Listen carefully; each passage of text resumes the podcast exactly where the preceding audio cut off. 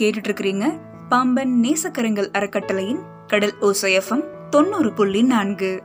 இன்னைக்கான அலைப்பாய்தை நிகழ்ச்சியில தாமரை செந்தூர் பாண்டி எழுதின நியாயமும் தர்மமும் அப்படின்ற கதையை தான் கேட்க போறோம்.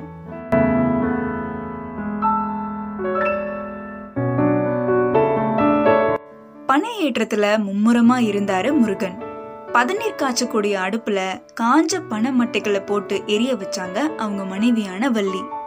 முருகன் அவரோட மனைவியை கூப்பிட பதநீர் பானையோட சீக்கிரமா வந்தாங்க வள்ளி. கணவர் இறக்கி வச்சிருந்த பதநீர் தகரத்தாலான டப்பா நிறைய இருந்துச்சு. அத பானையில நிரப்பிட்டு வந்து குடிசையில வச்சாங்க வள்ளி. பனையேறி முடிச்சு இறங்கிய முருகன் வேட்டியை மடிச்சு கட்டிக்கிட்டு குடிசைக்கு வந்ததுக்கு அப்புறமா தன்னோட கை கால் முகம் இது எல்லாத்தையுமே கழுவுனாங்க. அடுப்புல பெரிய அண்டாவை தூக்கி வச்சு அதுல பதநீரை ஊத்துறதுக்காக பானையை தூக்கி வச்சாங்க வள்ளி. அதை பார்த்த முருகன் அவசர அவசரமா ஓடி வந்து பானைய இப்படி கொடு நான் ஊத்துறேன் அப்படின்னு வாங்கி அண்டாவில் ஊத்துனாங்க. மொத்தம் ஆறு பதநீர் பானைகள் இருந்துச்சு. ஆறாவது பானைய முருகன் தூக்கினப்போ செத்த நில்லுங்க அப்படின்னு சொன்னாங்க வள்ளி. பதனி ஊத்துறத நிறுத்திட்டு முருகன் அப்படியே முழிச்சு பார்த்தாரு. அதுக்கப்புறமா ஒரு களையத்தை கழுவி எடுத்துட்டு வந்து நீட்டினாங்க வள்ளி. பானையில தெளிஞ்சிருந்த பதநீரை களையத்துல ஊத்த சொன்னாங்க. அது அரை களையம் நிரம்பினதும் போதும் போதும் மிச்சத்தை அண்டாலேயே ஊத்திருங்க அப்படின்னு சொன்னாங்க வள்ளி. நீ எப்பயுமே இப்படிதான் அரைக்களையும் பதனியும் எடுத்து தனியாவே வைக்கிற. ஆனா நீ குடிச்ச மாதிரியே இல்ல. அப்புறம் எதுக்கு எடுத்து வைக்கணும்? அப்படின்னு வெள்ளந்தியா கேட்டாங்க முருகன். நான் குடிப்பேனோ இல்லையோ? நம்ம குடிசைக்கு வந்தா பதனி குடிக்கலாமேன்னு யாராச்சும் வந்து ஏமாந்து போயிடக்கூடாதுல அதனால தாங்க அப்படின்னு சொன்னாங்க வள்ளி.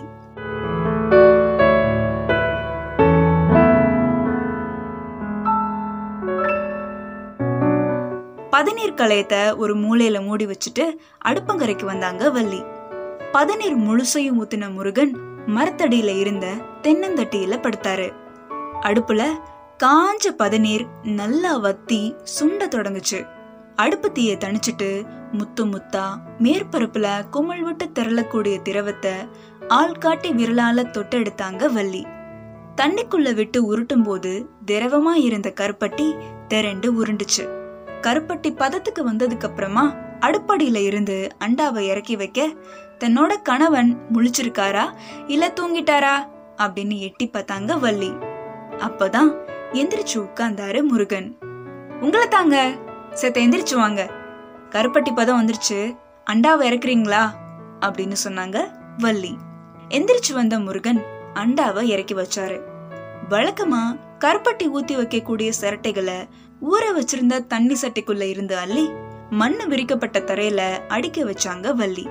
அண்டாவை சாய்வா வச்சு தொலாவு மட்டையால உள்ள இருக்கக்கூடிய கருப்பட்டி திரவத்தை கிண்ட ஆரம்பிச்சாங்க வள்ளி. முருகன் அமைதியா இருக்கிறத பார்த்தவங்க எங்க? அப்படின்னு கூப்பிட்டாங்க. என்னம்மா? அப்படின்னு கேட்டாரு முருகன். நம்ம பையன் கதிரேசன் இவ்வளோ நல்லா படிச்சு இந்த வட்டாரத்திலேயே அதிகமான மார்க் வாங்கியிருக்கான்னு ப்ரைஸு விருதுன்னு கை நிறைய வாங்கிட்டு வந்தான். டாக்டருக்கு படிக்கிறேன்னு ஒத்த காலில் நிற்கிறாங்க அப்படின்னு சொன்னாங்க வள்ளி.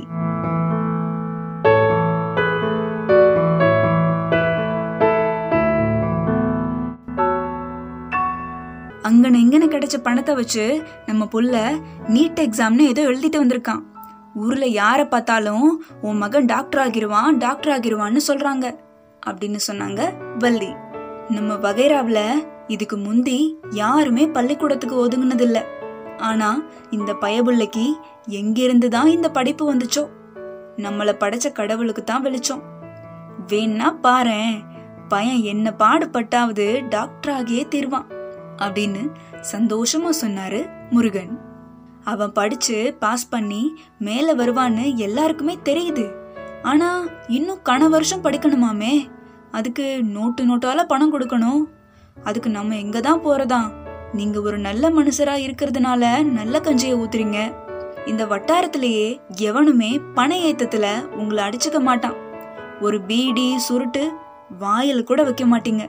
கல்லு சாராயம்னு எதுவுமே உங்களுக்கு ஆகாது. பண ஏத்தத்துல பத்து தரம் பதனி இறக்கிடுவீங்க அதனாலதான் இவ்வளோ நாளும் கடன் இல்லாம நம்ம குடும்பம் நடக்குது. புள்ளையும் படிச்சுக்கிட்டு இருக்கான். ஆனா இனிமே எப்படி சமாளிக்கிறதுங்க? அப்படின்னு கேட்டாங்க வள்ளி.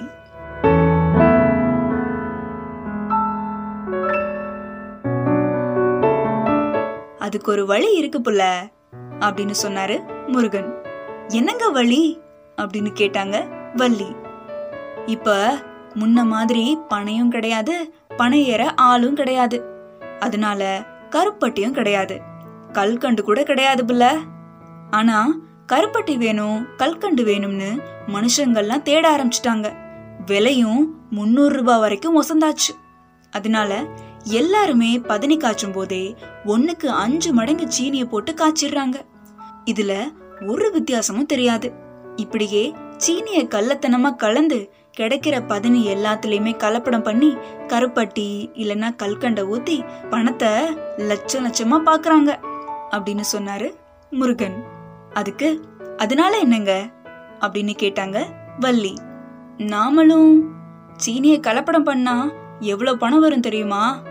ஒரு கிலோ சீனி முப்பது ரூபா. இதையே சந்தையில வாங்கினா நாற்பது ரூபா.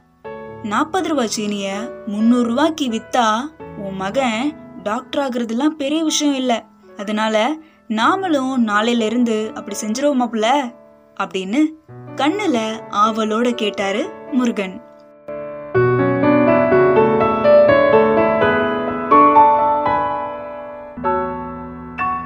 நம்மளும் கலப்படம் பண்ணி விற்க ஆரம்பிச்சிருவோமா அப்படின்னு சொன்ன முருகன் கிட்ட வாய மூடுங்கங்க.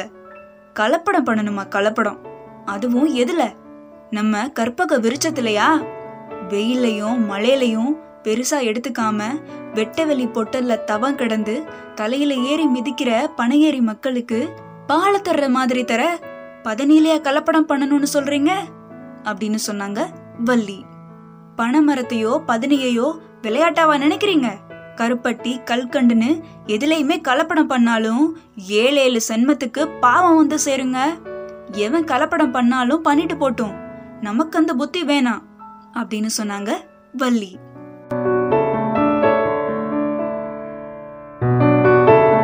பொழைக்க தெரியாத பொண்டாட்டிய கெட்டினவன் எப்படி பணக்காரனாக முடியும்?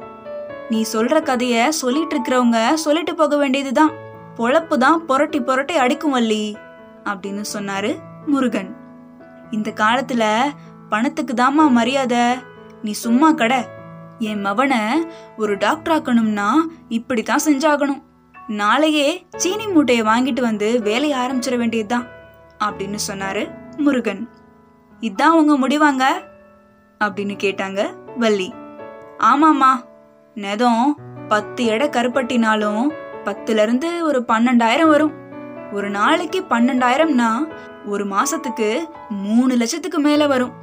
கையில வெண்ணெய் வச்சுக்கிட்டு எவனாவது நெய்க்கு அலைவானா கருப்பட்டியில கழுவா கலப்படம் பண்ணிடலாம் நம்ம கதிரேசனையும் கடன் வாங்காமலேயே நான் படிக்க வைப்பேன்.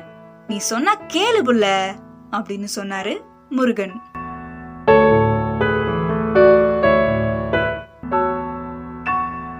முதல்ல நான் சொல்றத நீங்க கேளுங்க. நான் பிறந்த பிறப்புல இருந்து பதனி கூட ஒரு பாசத்தோடு தான் பழகிட்டு வந்திருக்கேன். அதுக்குள்ள கலப்படம் பண்றதுக்கு ஒரு இம்மி அளவு கூட எனக்கு மனசு ஒப்பாதுங்க. இப்படி கலப்படம் பண்ணி கிடைக்கிற சம்பாத்திய பணத்துல படிச்சு என் புள்ள டாக்டர் ஆனான்னு வைங்க நான் நாண்டுகிட்டு செத்துருவேங்க அப்படின்னு சொன்னாங்க வள்ளி. இப்படி தப்பான வழியில வர்ற பணத்தை வாங்கி அவன் படிச்சு டாக்டர் ஆகுறத விட பேசாம அவன் பண ஏறியே பழைக்கலாம். ஏழை பால சனங்க சோத்துக்கு வழி இல்லாம பட்டினி கிடக்கும். ஆனா அடுத்தவங்களோட குடிய ஒரு நாளைக்கும் கெடுக்காது. அதுக்கு நம்ம எல்லாரும் பட்டினி கிடந்தே சாவலாங்க அப்படின்னு சொன்னாங்க வள்ளி. பணத்துக்காக பாவம் பண்ணக்கூடாது. நீங்க இப்படிதான் கலப்படம் பண்ணணும்னு முடிவெடுத்தா முடிவெடுத்துக்கோங்க. ஆனா நான் இந்த பக்கம் வரவே மாட்டேன். உங்க சங்காத்தமே எனக்கு வேணான்னு நான் எங்கேயாச்சும் போயிருவேன். வேணும்னா பாக்குறீங்களா? அப்படின்னு கருப்பட்டி ஊத்துற வேலைய பார்த்துட்டு இருந்த வள்ளி அந்த வேலைய பாதியிலே நிறுத்திட்டு கோபத்தோட முறைச்சாங்க. கருப்பட்டி ஊத்துறத எதுக்கு புள்ள நிறுத்திட்ட? நான் சொன்னா நீ கேட்கவ போற. பொண்டாட்டி இப்படி இருந்தா ஆம்பளை என்னதான் செய்ய முடியும்? நீனே இவ்வளோ வைராகியமா இருக்கிறப்போ நான் மட்டும் எதுக்கு ஆசைப்படணும் வள்ளி? உட்றேம்மா என் திட்டத்தையே நான் கைவிட்டுறேன். இப்ப போதுமா? அப்படின்னு சொன்னாரு முருகன்.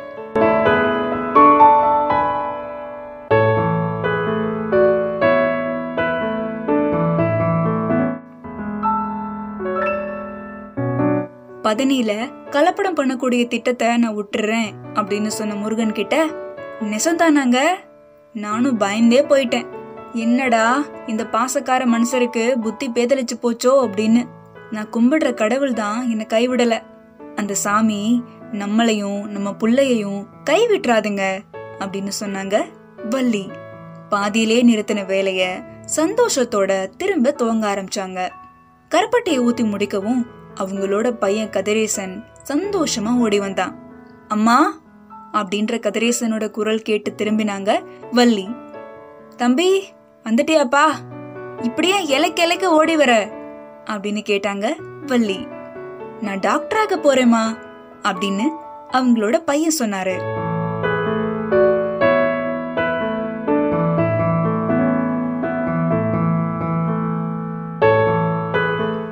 என்னப்பா சொல்ற? அப்படின்னு கேட்டாங்க வள்ளி.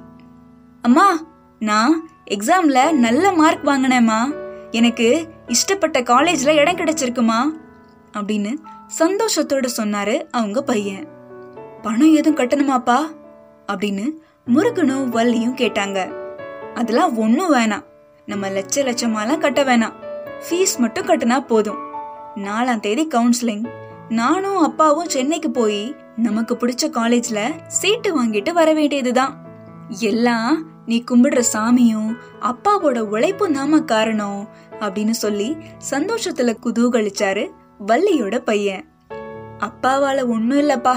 உங்க அம்மா கிட்ட இருக்கிற நியாயமும் தர்மமும் தான் இதுக்கு காரணம் அப்படின்னு கண்ணீர் மல்க சொன்னாரு முருகன். பதில் ஏதும் சொல்லாம எந்திரிச்சு நின்னு கடவுளோட திருக்கோவில் இருக்கக்கூடிய திசையை நோக்கி கண்மூடி கும்பிட்ட வள்ளி நெடுநெடுன்னு வளர்ந்திருந்த பனைமரங்களை கை கூப்பி வணங்கினாங்க. முருகனும் தான்.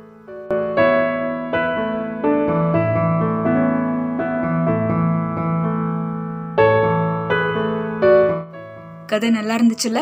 சரி நேர்களே இப்போ நான் கிளம்ப வேண்டிய நேரம் வந்துருச்சு. இதே மாதிரி இன்னும் ஒரு கதையில நேர்களை வந்து சந்திக்கிற வரைக்கும் போயிட்டு வரேன்னு சொல்லிட்டு கிளம்புறது சுல்தானா? தொடர்ந்து இணைஞ்சிருங்க. இது கடல் ஓசைஎஃப்எம் தொண்ணூறு புள்ளி நான்குல அலைப்பாயுதே நிகழ்ச்சி.